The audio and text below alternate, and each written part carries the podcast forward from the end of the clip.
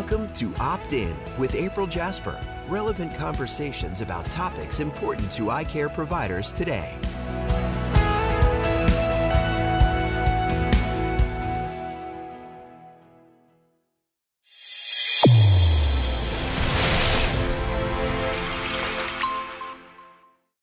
Your eyes and your vision are under attack. Damaging blue light from the sun, your phone, your computer, your tablet, even light bulbs and car headlights is constantly bombarding you. The good news is our eyes actually already have a line of defense to counter the effects of blue light. This defense is made up of three pigments called carotenoids. MacuHealth with Micromicelle, the only supplement with the exclusive patent on all three macular carotenoids and Micromicelle technology. Hi, everyone. I am here with Dr. Harvey Hanlen, one of my good friends, optometrist, past AOA president, but we are not in a place you might expect. Where are we, Harvey? We are actually in Cambridge, England, at a conference called the BON Conference, which is the Brain and Ocular Nutrition Conference. It's awesome. We I've never been here. It's a fabulous conference. John Nolan has done a, a really good job putting it together. And the science we're hearing is just incredible, wouldn't you say? Oh, it's, it's remarkable. We're, we're with the leading scientists in the world, both from not only the United States, but, but all of Europe and Asia. And uh, the, the, the speakers here are amazing.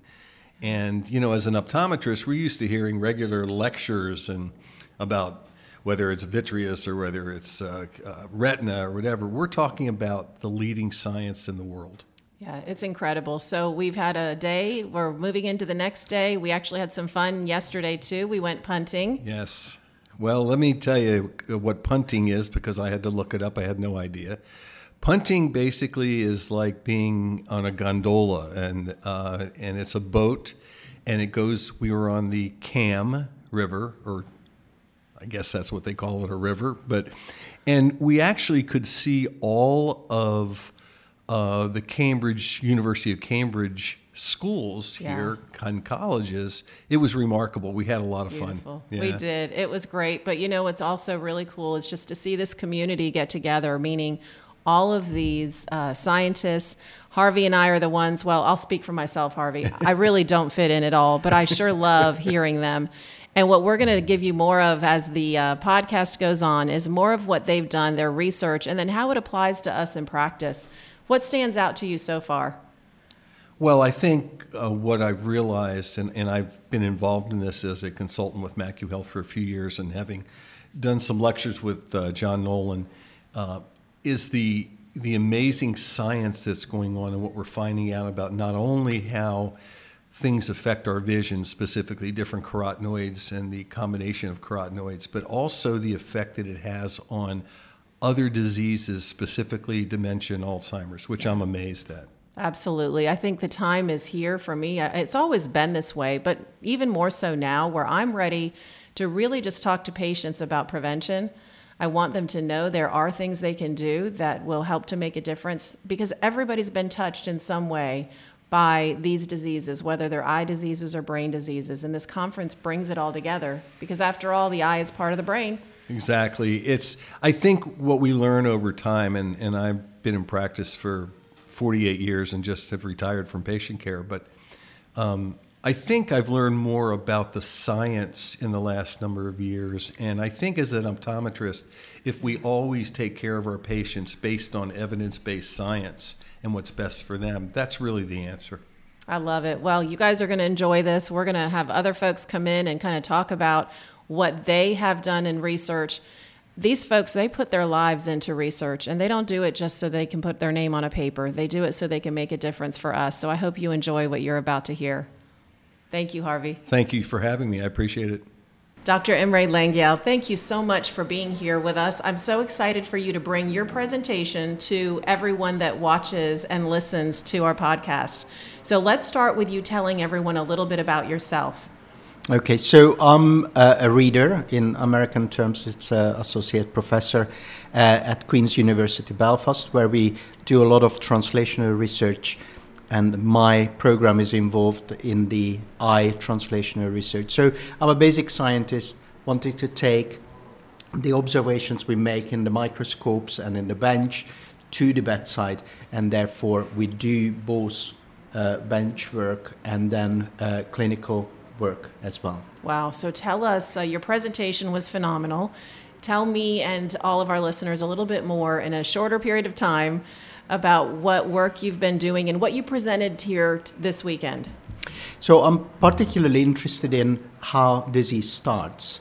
Uh, as you all know, uh, problems with age-related macular degeneration or Alzheimer's disease, at the moment we are trying to, to treat the disease, um, which is as successful as it is uh, Right. currently.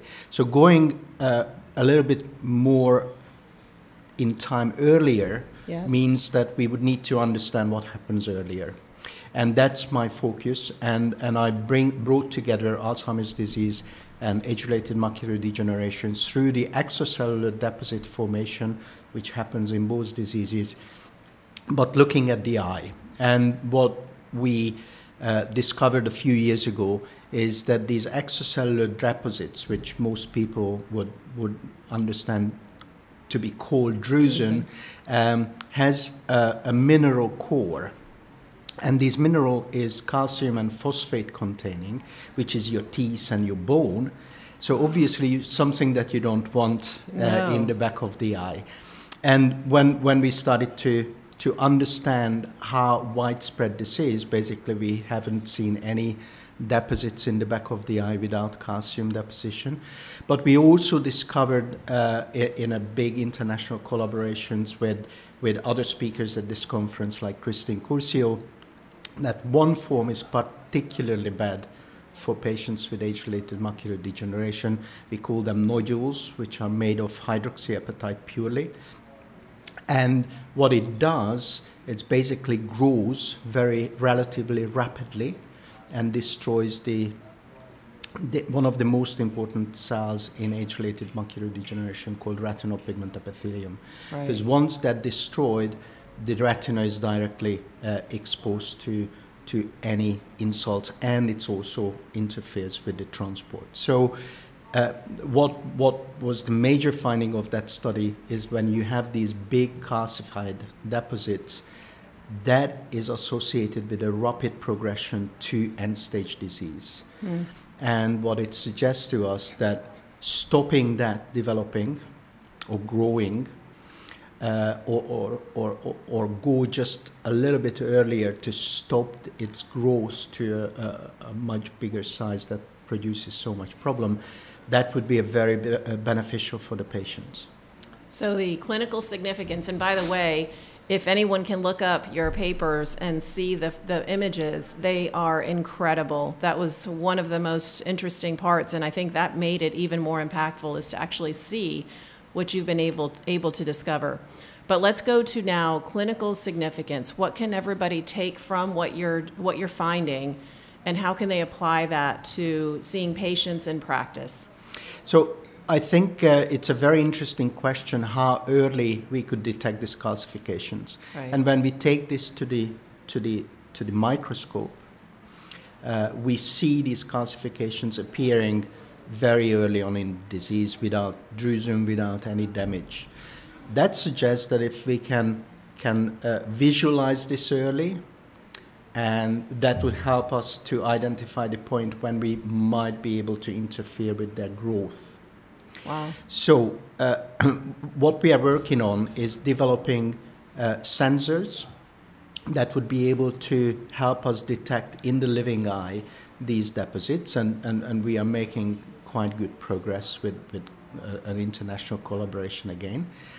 Uh, the second step will be to understand once we have it, what can we do to either stop it or at least slow down the progression Right. uh, of these, these deposits. So, for a clinician, if we were able to detect early, then we would be able to advise patients that this is happening Yep. because these, these little calcifications, uh, if they are really what we believe is the seed, one of the seeds at least, to the, to the deposition, then what we can uh, uh, what we can do is visualize this much before it becomes clinically uh, uh, visible. And, and what will they do? So, what are you thinking right now? Well, this is this is a very important question, uh, and I wish I would have a very clear answer to that because calcification, just like as you would expect from your bone and teeth, it's very very difficult to, to dissolve. So once it's there, it's probably going to be harder to remove it than stopping developing. right. Currently, we don't have fantastic therapies, but on other diseases like scleroderma or pseudoxanthoma elasticum or heart calcification, there are approaches where people are trying to to use nut- actually nutritional supplements like increasing pyrophosphate levels, which is uh, an inhibitor of calcification and naturally circulating in the in the blood. Um, there are very good efforts uh, on these rare, rare diseases to introduce these substances to, Wow. to slow the calcification disease. You kind of talked about what you're doing next, but go ahead and tell us a little bit more. What what are you working on now, and how soon will we have some more information? How how you know we we often don't realize how much work and let me just tell you right now thank you thank you from everyone that you know a lot of us don't have any idea how much goes into discovery and research and new treatments so a big thank you from all of us but also we are impatient. We don't realize this takes time. How much time are we looking at before we start to be able to see the next step? So, uh, unfortunately, science is complicated because taking any treatment to a patient takes quite a, a, Right. a, a, quite a, the need to build up a very good uh, understanding of the um, of the biology behind. But what we are trying to do is um, we in the last few years we developed uh, cellular models that produce calcification, and that is the first step Wow. to manipulate the process. Right. So we are very, very excited about that, that we, we, we are able to do that uh, in a cell culture. Now we are starting to understand how to speed Wow. up the process so we can interfere. Yes. And also how to stop uh, even the development. So this is a this is a major step before you can go to uh, a clinical trial. Yep. But we also identified some specific animal models that produce calcification in the eye, and that's again giving us the preclinical um, uh, opportunity to study what how could we interfere with this process. So these are very very important steps, but it's probably uh, a few years before we could come up with a uh, with an idea of of how to interfere. However, and I think that's why this conference, for example, is so important. There are many different diseases, and there are many different factors of these diseases that we can take advantage of. So, being able to talk to our colleagues uh, about what they do in different diseases, how inter- interaction between different nutrients could help, because these are the things that we can do now, advising uh, people once we get the result is uh, if we don't need to develop new drugs because these are naturally Right. available. So there, there is a bit of a hope in hell. And uh, uh, one thing is absolutely important that, you know, this is a mineralization. And that means that there is calcium and phosphate that does something what they are not supposed to do. Right. But I often get the question, and that's why I'm raising this, that should we stop drinking milk? Oh boy or eat cheese, which have a lot of calcium? And the answer is no. Uh, this is a much more complex process, and it's it's not a single factor that we need to look for. So hopefully, uh, gradually with these models, we will be able to get the answer how to slow the progression, which then we can take it to clinical trials. Wow, this is incredible. Thank you for sharing with us. It's so important the work you're doing, and I love that you're willing to bring it to everyone else and help us to understand better what's coming next. We look forward to it. I know all our listeners are as impatient as I am, but we understand there's a lot that goes into it. So thank you. Thank you very much. It was a pleasure. Hi, everyone. I'm here with Dr. Mark Roark, and we are here to talk about nutrition. So let's get started with the fact that you're an optometrist like me. We're both at this meeting together. What brought you here to the Brain and Ocular Nutrition Conference? I've had a, a, an interest in nutrition for a long time. I was here at the 2018, actually, was able to present about macrocarotenoids and contrast sensitivity there. And then uh, you know, the, the, information presented here from researchers is extremely important because we can take that information, apply it in our practice to our patients so they can benefit from this information. Because if nobody really takes this from the research lab and puts it into the clinic, into our offices, right. we don't really benefit from all this great, wonderful information. Right. Well, what's different though about Mark is that he not only is here attending and listening like I am, but he's also a presenter. So tell us about your practice and then tell us a little bit about your presentation. Okay. I, um, I'm in a private practice in, uh, with, I do have an associate in Fishers, Indiana and it's a primary care practice. We do have a special focus on nutrition. So we talk a lot about um, you know the, the, the benefit and the kind of connection between yeah. nutrition and vision and nutrition and eye health. So we've done that for a number of years. We've done macrocarotenoid testing, um, did the densitometer testing for for a while. We've actually gone now to a skin carotenoid scan that we do. We measure contrast sensitivity, listen to patients in terms of what they notice with their vision, and try to give them good advice about what type of nutritional supplement and certainly diet. Diet's first. Right. There's no substitute for a diet. A supplement is not a substitute. It is right. a supplement. So we find many patients are low in their macrocarotenoid levels, and their nutrition status is um, less than ideal. so we talk about ways to make it better, specifically with pictures and information and handouts.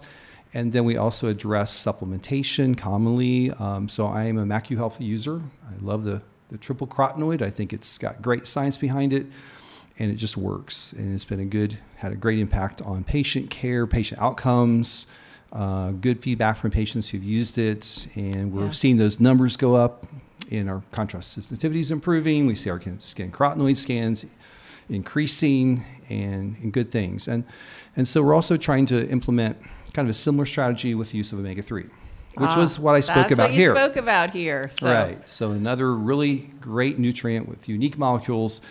You know, there's been about 50 years since the, really the excitement began with the omega 3s, and over 30,000 publications and wow. research on these unique molecules.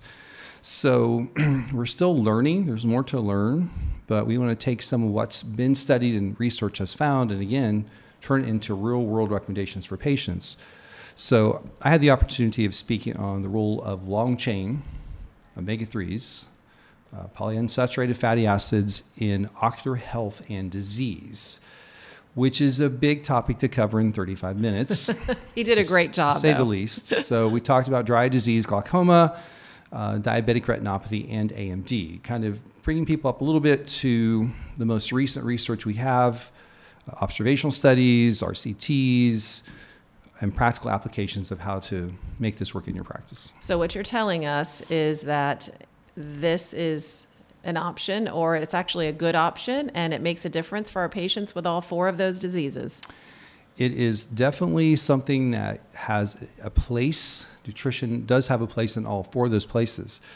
Um, I think dry eye disease, um, many people are aware of, and yeah. there's a lot of use of various nutritional supplements, omega 3, omega 6, within the dry disease field. I personally think the, that you want to start with a really good omega 3, get those levels up, uh, hit that greater than 8% mark on a blood test. So we take a drop of blood and send it on a dried blood spot card to a lab in South Dakota, and within about 10 days, we have a number that tells us whether those body tissue levels of omega 3 are in the right range, which is above 8% to 12. So that's what we're shooting for. Okay. So patients who fall short, who have any of those diseases, we're going to mm-hmm. recommend they increase their level of fatty fish, which is great.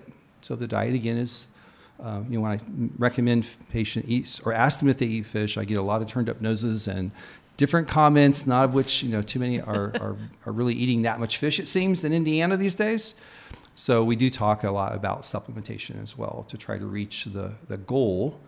Um, again, I use TG omega three and I like it for a reason.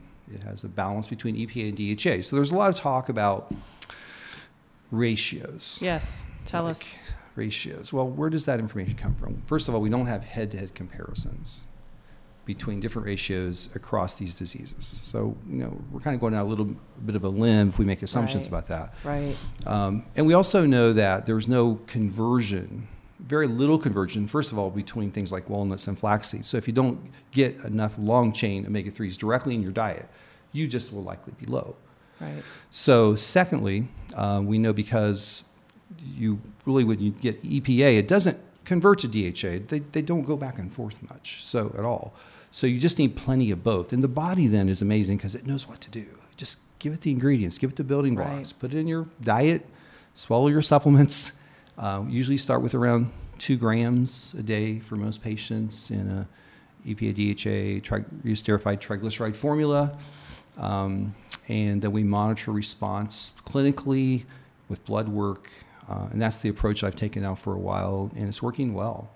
Um, so we like that product, and it seems it's very well tolerated by patients. So I didn't tell you ahead of time I had this question because I forgot, but here it is. And I know you're awesome at this and you would be a great help to all of us. But what does that conversation sound like with a patient? So a patient's there, you know they need it, and, and maybe even carotenoids. So let's talk both. And does it all come out at once? You know, so a patient has AMD. And let's say it's uh, drusen, but nothing that I would call um, moderate or severe Okay. and we also know they have diabetes. How are you going to have a conversation with them? So sometimes we find patients have multiple conditions, and there's a lot to talk about. Yeah, I know. So you want to be efficient. right. You don't want to overwhelm. That's challenging sometimes. But I basically point to what we found. So if we find, I show patients photographs. We do a lot of Optomap. Yep. So I can show the patient what I'm finding, describe why it's concerning, talk about how we can, our lifestyle modifications, the choices we make can impact that Yep. to prevent it from getting worse or progressing. And then we can talk specifics. So your skin carotenoid score was 20,000. We'd like at least twice that. We really like 50,000. That tells me you don't have enough nutrients. So here's the vegetables I think you should start eating more of. Dark leafy green vegetables, spinach, kale, orange bell peppers. Are you doing that? You need to do that. We learned about that, by the way, here this weekend. Oh, Orange bell peppers. Yes, orange bell peppers, the way to go. Um, and then along with that, because we want to make sure those levels of macropigments are elevated, that that filter that's so important to protect the eye from antioxidant damage over time and filter blue light, provide all these benefits even to vision. Want to make sure that's dense. So how can we do that? I have a brochure I usually pull out, and here's an eye with very little pigment, potential for damage over time, and here's an eye that's got nice, dense, restored pigment. This is what we want your eye to look like because you're getting that protection. And what does that mean? That can reduce your risk of losing vision because we know those nutrients are so important. So, in, along with the, the macrocarotenoids, we also know omega 3s are quite important. And based on what you've told me about your diet, perhaps, um, and maybe other findings I have, we know diabetic patients, uh, they need omega 3s, the eyes are inflamed. We want to calm that inflammation down. Again, so we have a test we can do with a drop of blood. That's kind of like that skin carotenoids test for the macrocarotenoids. It tells us whether your body tissue levels are adequate, and we can titrate the dose. We would start with maybe three, three to four a day, um, so around two grams if you're not eating any fish. And we'll, you know, we can do the baseline test today. Have you come back? We can see how things are looking clinically. We can see how you're responding to things. We can titrate the dose. So we have ways that we can see how you're responding objectively. But our goal here is to reduce the risk of disease, reduce the risk of it coming or progressing to more serious things that Yeah. impact our ability of our eyes to be comfortable or for us to see clearly. Um, and you know, we people are living longer now, so we have the future to look to. And the people I think who do the best are those who have the mindset they're going to start doing this and do it consistently. It's not like I'm going to still bottle this Right. and change my diet for a week or a few weeks. It's got to be a longer term decision for it to really have the impact we want. Right. I love that. And one of the things that we really all have been focusing on more, I think, in our practice is prevention. So we talked about the patient who has a problem, but now you've got a patient that comes in that doesn't have any eye disease to be seen in a photograph, but at the same time is possibly at risk for other reasons. Do you talk about this with everybody, or is it just the patients that you see active issues with? Yeah, that's a good question. I mean, it tends to be a lot of people because if you take Yeah. a look at your patient base, at least my patient base, between those four diseases we talked about, Yep.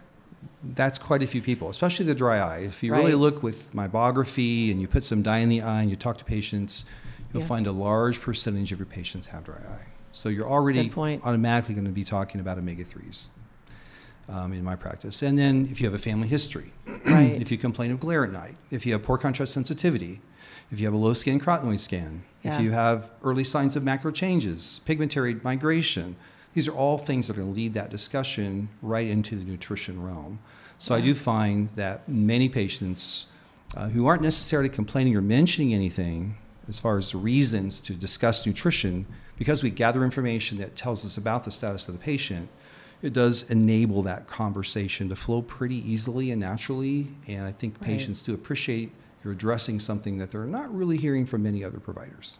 I love this. Thank you so much, Mark. I You're knew very you would bring this all back to what do we need to do in the office. And a few tips that he gave us. You heard contrast sensitivity. You heard uh, glare, so complaining of glare. Complaints of glare. and you're measuring this. So there's a lot of things that we could be doing to find these issues and start a conversation. So Absolutely. Yeah, I think that's you know helping the patients. They're Yeah. there in our office. yeah, We have an opportunity for a limited time to understand where they are nutritionally as well, and then have that conversation and try to do something positive. So patient outcomes, you know, long-term patients are seeing better and Right. healthy eyes, better vision. That's our goal. and a lot of the conversation has been around Alzheimer's. And you know, I It mean, has been. what do you think about the fact that we are treating eye disease, but this conference is called Brain and Ocular Nutrition for a reason? What is that all about? Yeah, so there's this connection.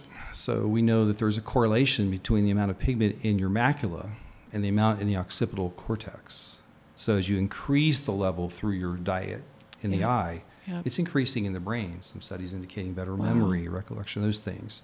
We know the, the effects of omega 3. We just heard this morning about um, Alzheimer's disease and you know, Yeah. the importance of DHA. Uh, so I think we have so much more to learn, but I think you can't go wrong with adopting a healthy lifestyle Yeah. with you know plenty of fruits and veggies and um, you know supplementing with you know MacuHealth and often TG omega three. Those work really well together. You know, they complement one another. So you know I tell patients you know MacuHealth works best in the presence of healthy fat. This omega three is healthy fat. Take them Ah. together. Love it. I love it. All right, lots of good advice, and we appreciate you, Mark. Thanks for spending time with us. Well, thank you very much for the opportunity. Hi, everyone. I'm here with Dr. Paul Bernstein. And you know what? I have to immediately say, you've got to help me with this all weekend, Dr. Bernstein. And this is really incredible. First of all, you are so famous, and it's such a pleasure to have you here. And I know all of our listeners are just going to be thrilled to hear what you're doing these days. So let's say thank you first, and I appreciate you so much. But here's what has been confusing to me. It's not just the carotenoids and, and, and all of the omegas and all of what's going on with that, but also I don't know who to call doctor and professor. And you just told me something about mister. What, what's the deal with all this? Okay, so we're not in America here. We're in we're in England, and I've learned through the years the prestige of various things. And doctor is very is a very prestigious title in the United States. Here in England, I'm I prefer to be called professor. That's a higher rank. And very interestingly, a lot of Americans don't know that Mister is a very prestigious rank here. That means you're if you're if you're in the medical field, that means you're a surgeon. And so many people prefer to be called Mister rather than Doctor. Wow, that is so. I, I should have asked the question ahead of time, like uh, two days ago, but thank you for clearing that up for me. And I, I love little tidbits of information I learn along the way. But what we want to do today is first, I want you to tell everybody more about you because there are some of us that uh, see patients all the time. We know that behind the scenes, there's a lot of research going on, and there's a lot of people learning about and, and discovering what we need to do to take better care of our patients. But I didn't always know how that happened and who was doing that. So tell us about you and a little bit about how you merge that into practice as well. Certainly. So I'm a professor of ophthalmology at the Moran Eye Center of the University of Utah. And I'm a retina specialist and I'm clinically trained. I'm a surgeon and I see patients. And I also run a research laboratory. So I'm a clinician scientist. I do it all. And I've been working in the field of nutritional biochemistry for the eye essentially all of my career, dating back to my, my PhD work on vitamin A metabolism in the eye, through my postdoctoral work, starting on carotenoids, and continuing on since I've been on the faculty at the Moran Eye Center for 27 years. Wow. I've been working on trying to put good basic science behind nutritional recommendations for the eye with a, a, lot of focus on carotenoids, lutein and zeaxanthin that we all consume in our diet, but uh, and that are specifically concentrated in the retina of the eye. And that's been a focus of mine is trying to to study nutrients that are targeted to the eye because that right. nature is trying to tell us something. Absolutely. And I've been continuing on that work and lately I've been expanding into the omega-3 fatty acids, especially what are called very long chain polyunsaturated fatty acids as a new generation of supplements for the eye. And I've been working not only with a basic science laboratory, but I do do clinical research on, on all of these compounds.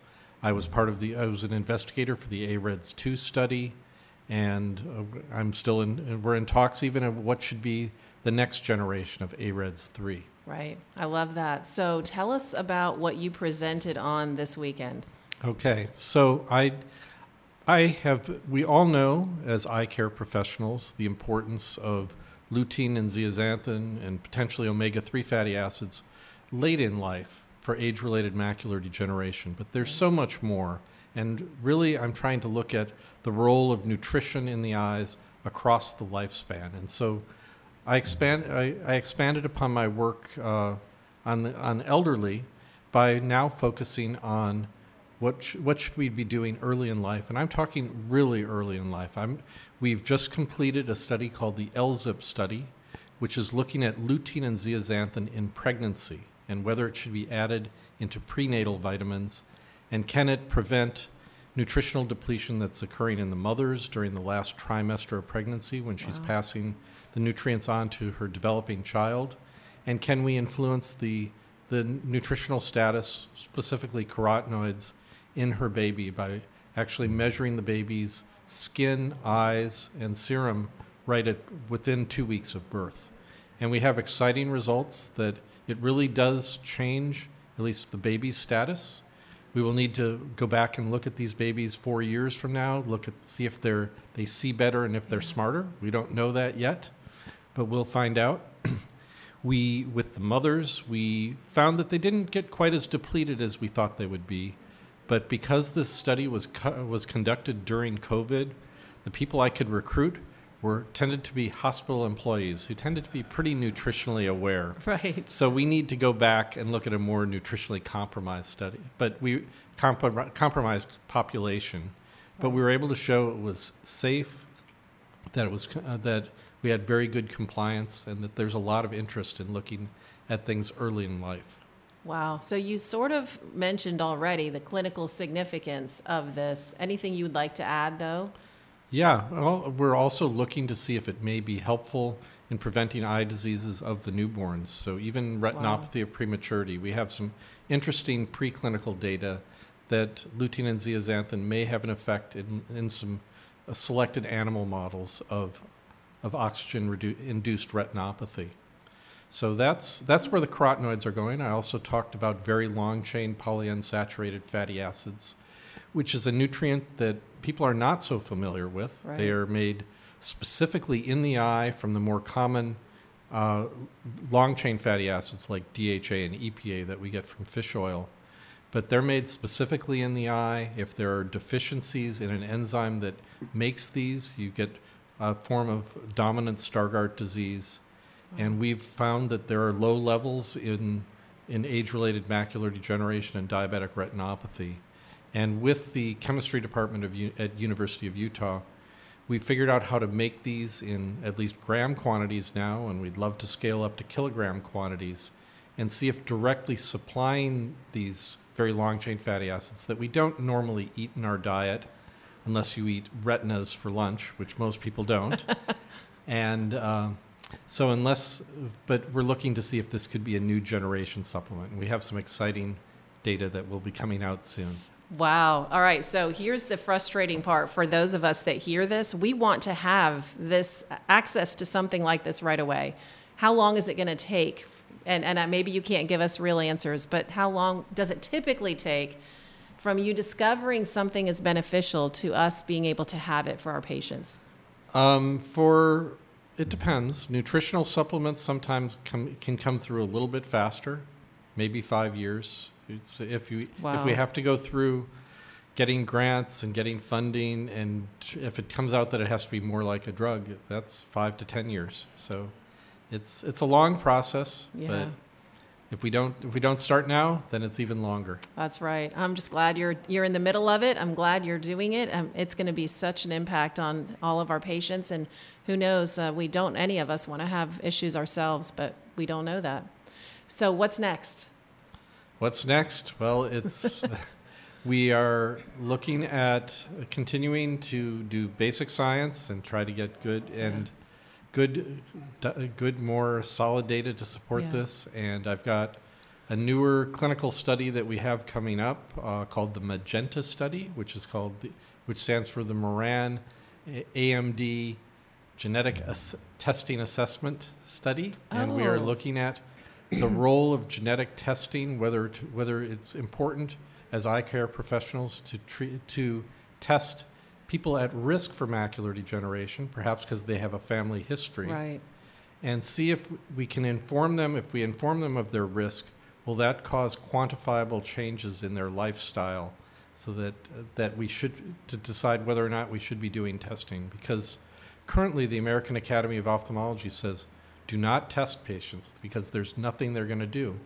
Well, no one's ever actually answered, never proven that. That's Right. just some experts saying we don't think they do. So I've been able to get funding to do this study, to enroll patients, and really assess them and try to put good clinical science behind this and using ways of assessing uh, lifestyle changes, not just doing surveys, but biomarkers, measuring carotenoids in the skin and the eye, and see if people make a change within a year. Wow. That is so incredible. Dr. Paul Bernstein, thank you so much for being here, for sharing the information, and, and, and then talking to me so we can bring it to everyone who wasn't able to be here this weekend. Thank you for having me here. It's been a wonderful meeting. Hi, everyone. I'm Dr. April Jasper. I'm here with Dr. Emmanuel Addo, and I'm so excited to be here with him. Thank you for being here to talk to all of our listeners. It's a pleasure having me. so, we're at the BON Conference in Cambridge, and I want for you, Dr. Addo, to tell everybody a little bit about yourself, and uh, then we'll talk about your presentation. All right, thanks. Um, like you said, I'm Emmanuel Kofi Addo, and I am trained as an optometrist from Ghana and moved to the US for my graduate studies. And so currently with Dr. Bernstein at the Salt Lake City, that's, he practices Wow. with the Moran Eye Center. And so that's how the journey has been. Oh, that's wonderful. So, what are you currently? Well, first, let's start with what was your presentation about here to, this weekend? Oh, wow, that's awesome. we talked about the clinical trial I more or less like engaged in, which is part of my PhD studies. And so essentially it's about lutein and zeaxanthin in pregnancy. In pregnancy. Yeah. It's known that during the third trimester of pregnancy, there is a massive transfer from the mothers to their babies to support developmental processes. But this puts mothers at risk of systemic and ocular depletion. And if you've uh, if you're ever aware with the literature, AMD it's more predominant in women than it is in male, and we think that could also be a potential reason for that um, increments in women. Wow. That's because the number of children they give birth to potentially deplete their store in the eye. And so we're trying to find out if supplementing mothers with these carotenoids could boost their levels in their systemic, that's their blood and their skin, as well as in their eye tissue. So, is this research ongoing? It's not finished? Currently, we are done, but then with any research, it gives room to look at other opportunities, to look at other areas that it can answer Yeah. and be of help to humanity. And so technically we are done with LZIP one, but we're looking forward to LZIP two. And Okay. That And- might be in high risk pregnancy. Wow. So for imagine now, um, mother has a baby before they reach that last trimester. Then what? What's happening to the baby because the baby didn't have that transfer? So, is that something you guys are? Yes, so we actually are looking at that because um, with the high risk pregnancy, it's quite challenging because most of these individuals develop like give birth preterm and they miss that essential moment where most of these nutrients, which are crucial for babies' neural and visual development, do not get passed on to them and they have to stay in the um, intensive care for a long period of time and even develop some complications in their eye, like Wow. retinopathy of prematurity, which is the leading blind, leading cause of preventable blindness. And so we're trying to find a means where we can intervene way earlier and probably see if we can, uh, with the help of these carotenoids, which they take their normal prenatal standard of care nutrients. Right. So addition of these carotenoids to them could potentially help them. So that's what we we hope to achieve Right. with the second study. So what happens next? So you did the first study. You know that it does transfer. That's the critical period of time. You know that it could put mothers at risk down the road for AMD.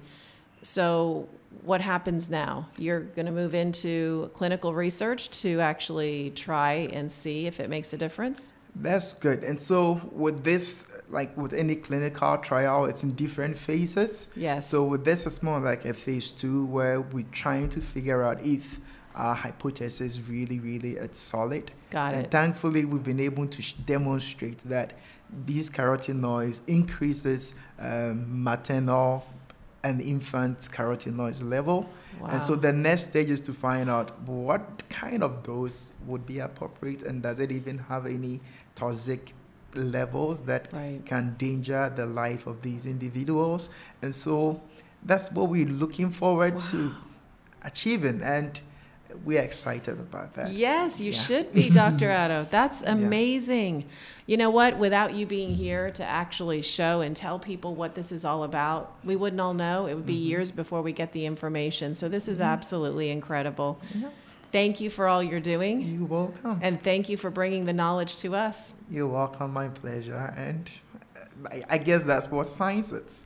We That's being right. able to make what we do known to the community so that they can be well informed. If there's any intervention, they Yeah. can actually be proactive and prevent what needs to be prevented in a timely manner. So Yes. um, we are happy with what we're doing, and Yes, hopefully we'll be able to get something meaningful out there too. I love it. Thank inform you. all the people we meet with. Yeah, you're welcome. Hi, everyone. I'm here at the BON Conference with Professor Torbert Rocheford, and he is going to tell us about his presentation today and its clinical relevance to us in the world, honestly, but also in practice. Professor, welcome. We're so glad you're here. Okay, so I, I'm in corn breeding and I work for a period of time of breeding for higher levels of provitamin A uh, in sub Saharan Africa, where they you have 250,000 to 500,000 children go blind or die every year from vitamin A deficiencies. Wow. So I worked on that for a good long while. Um, and then we, we developed materials, and the organization I worked with was Harvest Plus. And the administrators from Harvest Plus uh, were talking to the Minister of Health or Agriculture, or both in Zambia, and they asked, um, You want us to grow and eat this orange corn? Do you grow and eat it in the USA?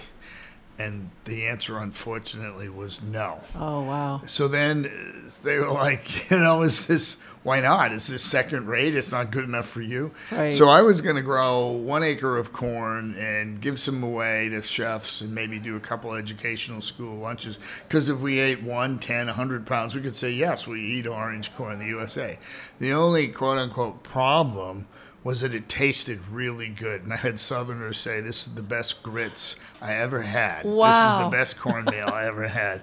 So we, long story short, we formed a startup company, but part of that, uh, I came to this meeting because I was thinking about doing something for the USA. The university was encouraging me to get, get this technology out, but I had very small scale ideas. Work with some organic farmers and sell some at a farmer's market. Right. just just say, okay, yeah, we sell it, we buy it, people eat it.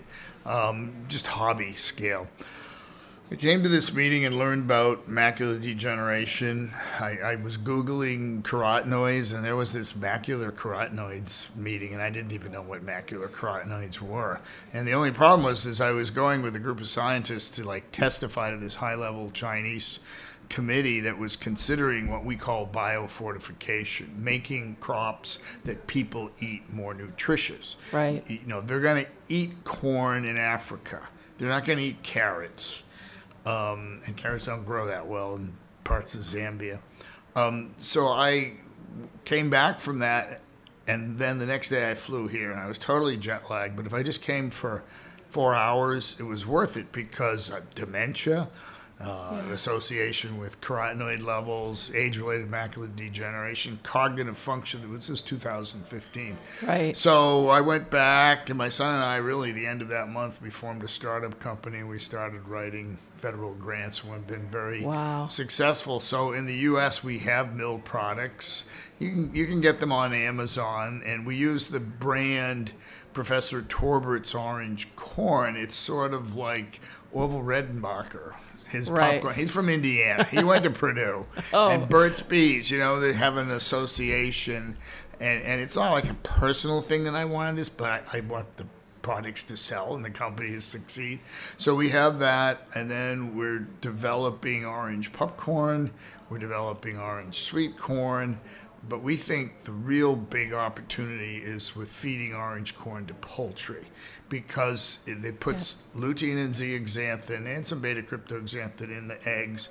It's a highly bioavailable medium, uh, and we produce seven billion eggs a month in the U.S. Wow. So it's a it's a big yeah. We could penetrate one percent of that. Can you imagine what that would be? I can't even do the math on the top of my head, but it's a lot. Um, so so that's that's kind of the transition work that I did for Africa. The the genes, the alleles are being used quite successfully to increase provitamin A. So I've kind of done that thing, and now I'm I'm doing things in the U.S. So, what was the result of the work in Africa? Well, they've been able to increase uh, provitamin A levels dramatically. Uh, they did an efficacy study in Zambia, which, which I will show uh, a video clip from some of that that my older son did wh- when he traveled with me there. And they did show that you could improve uh, serum retinol levels in response to eating provitamin A maize.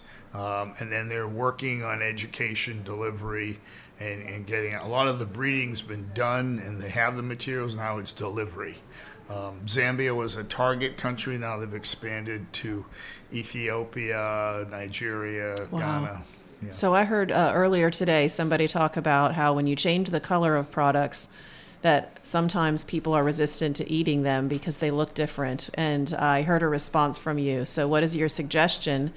And it's helpful to us in practice because sometimes we're trying to get patients to understand and do something that's different. So, you had a response as to how to get past that barrier. What was your well response? it's, it's education it's education and target the mothers the mothers very care very much about their children Yes. and they want what's best for their children so they will listen um, and the men well hopefully they'll listen too but you're gonna you, you're, you're better off targeting targeting the mothers Yep. um, and then with vitamin A deficiency, though, it, it's not only um, the mothers because they have children, but pregnant and nursing women are having increased risks of serious effects of vitamin A deficiency. So, so you know, they're subject and they will benefit from it as well.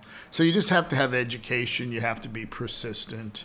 But um, in my talk today, uh, I have a slide, and what it, what what it says is you have these orange grits and you tell children it tastes good, and they'll eat it and they'll say it, hey, this tastes good, I like it, and they do like it. Then you tell them it's good for you, because if you told them it's good for you, eat it. They're not gonna want to eat it. Right. You know, it's like here, spinach. It's good for you. Tastes horrible. You know. Let them taste it so first. so it's education and persistence and yeah. I love that. And you know what? Uh, We're so used to cheese grits where we're from that if we saw orange grits, we would just think they're cheese grits. We'd eat them anyway. Well, the, and from a dietary nutrition standpoint, you don't have to put a lot of cheese. Like some grits basically are just holding the fat. All they have to put tons of cheese into it. You really don't have to put cheese in. You can put some in, and some people just love having Wow. some cheese in it. But you don't need to have. It does have some of its own flavors, and that So, comes from the carotenoids. You're, you're making us want to make sure we can go out and buy some grits that have these extra uh, nutritional value in them right away. So when when will we have access to Well, it? you can go to Amazon right now. I was actually giving a talk, and during the, a while back, and I told people, and someone came up to me and said, "I sorry for taking my phone out because you said put your phones away."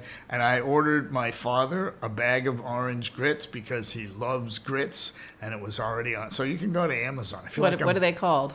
Uh, well, you would write orange grits. It's Professor Torbert's orange grits. But all you have to do is write, go to Amazon, orange grits, and it'll look for Professor Torbert's. It'll come up. Wow. And the benefit, nutritional benefit, you said? Tell us again one more time. So it's higher in lutein and zeaxanthin, which is good for eye health. Uh, it, it also has some other carotenoids in it, like beta cryptoxanthin, which is just a good antioxidant. Um, so, so that would be the, the primary benefit. But as we study all carotenoids, um, we learn about their benefits. You know, we used to just know about beta carotene. Now Right. we know about lutein and zeaxanthin. Yeah. It's incredible. And you wore your orange shirt today, so well done. I did, I did, but you know, my son, who, who, uh, if you go to Amazon and you look at it, he does all the marketing and all that. We, we don't, I don't wear orange when we're doing photo ops because an orange ear doesn't look as orange in front of an orange shirt, but in front of a white or a blue does.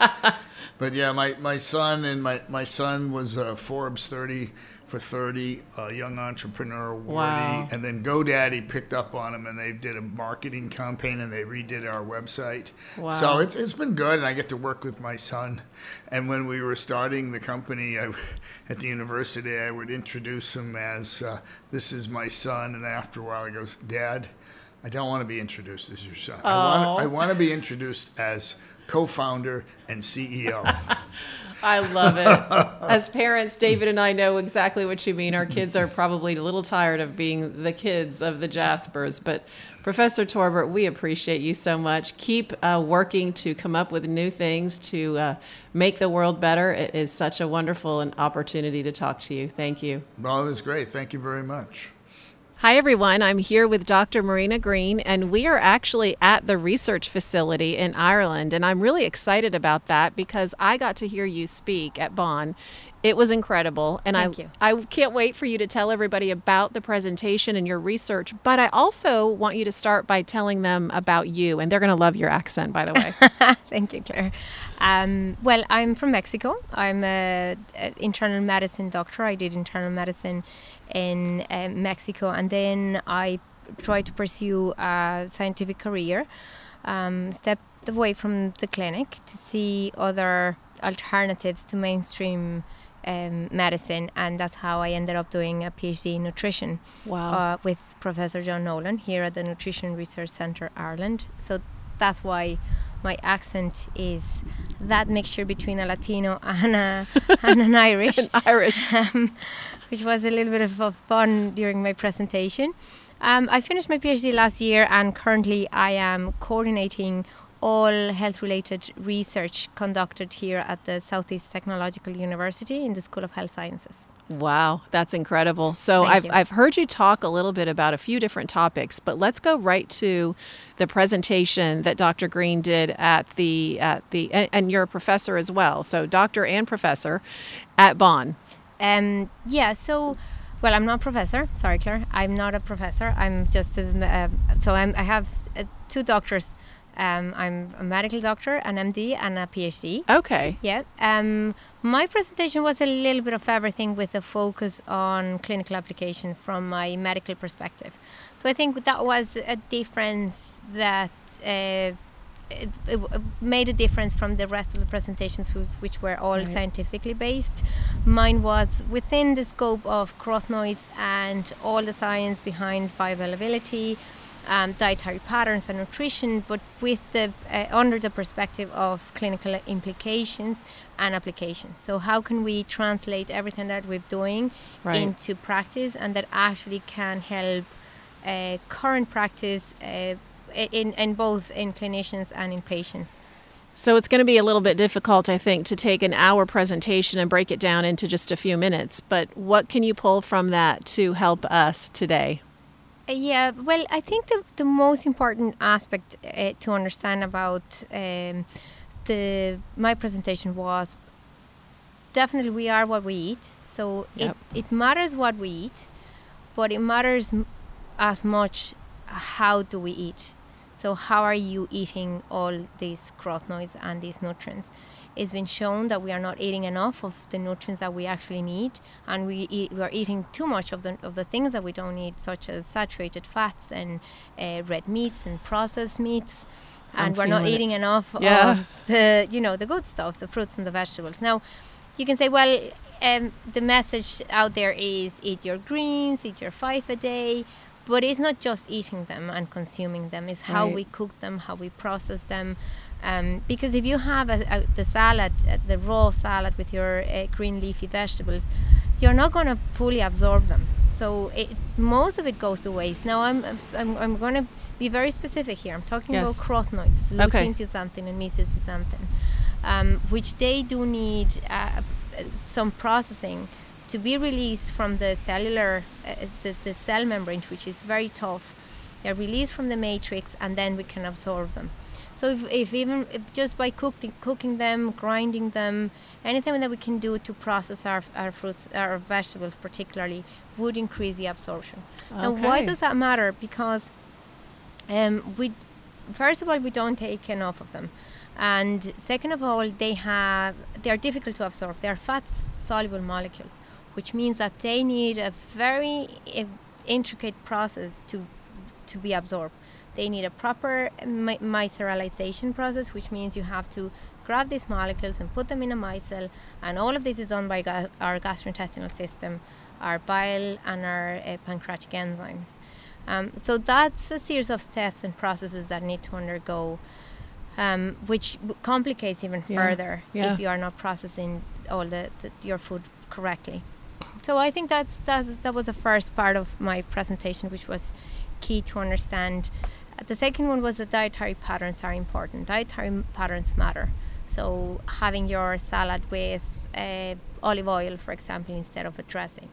Um, processing Because? it because they so that's a very good question if you have um, these nutrients with saturated fats like um, you know french fries the, the common thing that you have your- Right. your, burger and it comes with french fries and then you have a little You, salad you think you're being Yeah, healthy by getting the exactly. salad. Probably you're not abs- absorbing any of it because um, all the fats from the French fries and the burger and everything eh, are constantly fighting and they will interact with the absorption. So you're better off just enjoying a cheat day and then, or a cheat meal, and then at night or the following day just have your your your healthy uh, salad and, and vegetables. Wow. That's a good tip.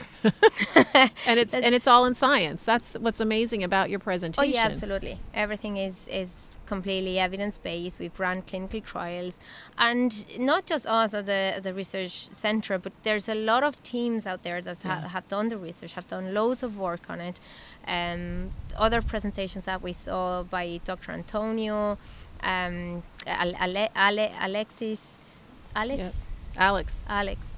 Um, they did great job in, in presenting this data that is already there. Yeah. We, we cannot be so and then there's genetics alterations as well. So you're dealing with your own genetics. You might not have the right enzyme or you might not have the right uh, transporter to absorb the nutrients. So all of these factors matter when we are actually choosing uh, what to eat and how to eat it. Yes. And as as an internist, how do you you wanted really for us to understand the science shows us that we are what we eat. And how do we then have that conversation with our patients? Thank you for that question. It's very important because at the end of the day, um, we are the, the main cause of death worldwide is cardiometabolic diseases, and this is a cluster of conditions that share an underlying metabolic abnormality, which is uh, abnormal glucose, abnormal lipids that leads to chronic inflammation and, and oxidative stress. If we can fight that with our own nutrition and we can start, we can prevent that from happening, is is the most important message to, to put out there. So um, anybody that has any condition, uh, an already established condition like diabetes or abnormal uh, lipids or uh, cardiovascular disease, they have an underlying inflammation. Yeah. Um, so probably it's Yeah. very, and, and then on top of that you have uh, medicines that will also can interact with the absorption of nutrients. right. What is an example? Tell so everybody. all uh, probably um, cholesterol and all the drugs that are trying to lower the lipids uh, in your in your blood might interact with Right. fat soluble molecules because that's what they're trying to do to um, counteract their effect uh, of the fat of the bad fats. So it's saturated Wow. fats we're talking about. Um, so if we can have a better nutrition with better nutrients and nutrients that have shown um, antioxidant, anti-inflammatory uh, capacity is is something that we should uh, Wow. put out there for for our patients. How so? I do you have? I guess the the question everyone's going to have. I know I know where they're going with listening. so what do you use? What resources do you use to teach them the right uh, things to eat? And then that's question one. The second question is, we can't tell them not to take their statins. Obviously, Oh, they, no, they no, need their medicine. of course. So if they're taking supplements or if they're trying to eat right, what is the best time? Is there a, a time or a day? I mean, a time of day they should take the statins? Yeah, well, th- that's And that's, just one example, right? Yeah, true. Well, I'm, I'm going to start asking asking your first question. Um, s- unfortunately, sometimes, and certain people, the, the patients that I've described, we cannot have all all the nutrients that we need, Yeah. and and that's when we, as clinicians, should t- consider supplementation. Okay. Now, nowadays, supplementation is uh, regulated. It has to have, you know, a, a certificate of properly being uh, sourced and uh, to, to state what they're to, to Right. contain what they're really stating. That's very important. That that you are that you trust your supplements first of all, and then that that supplementing is important. It's not just is is not um, you know an alternative. Uh, indi- in indication or an alternative prescription to mainstream medicine. Right. I think is an addition to their statin. It's an addition to everything that mainstream medicine is doing Yes. that will help and enhance uh, the, the, the, their health.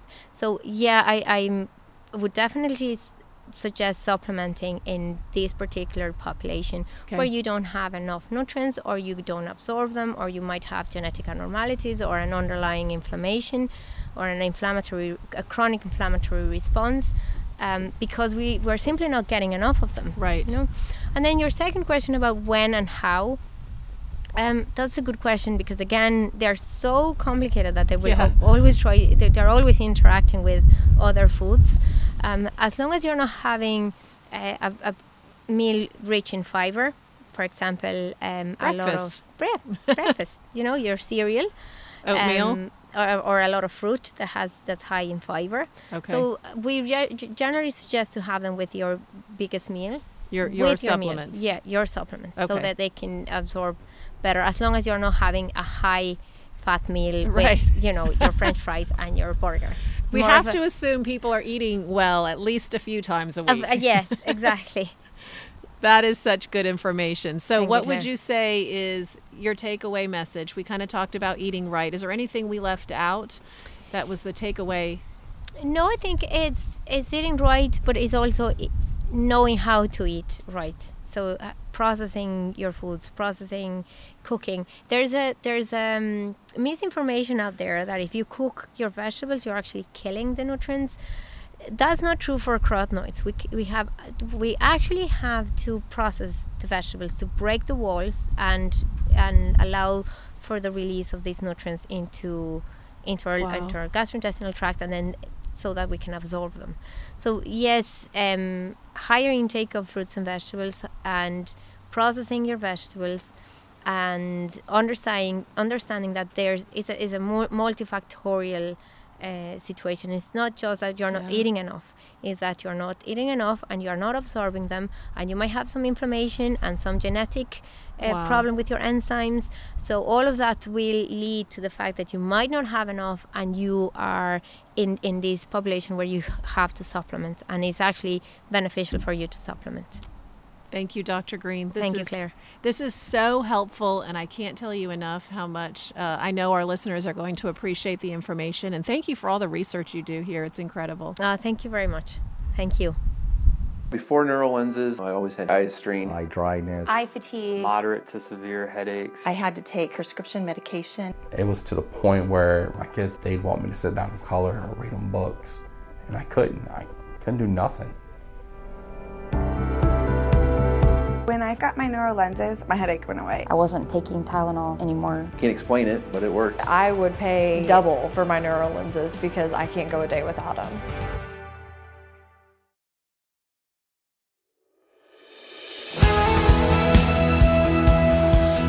Welcome to Opt In with April Jasper.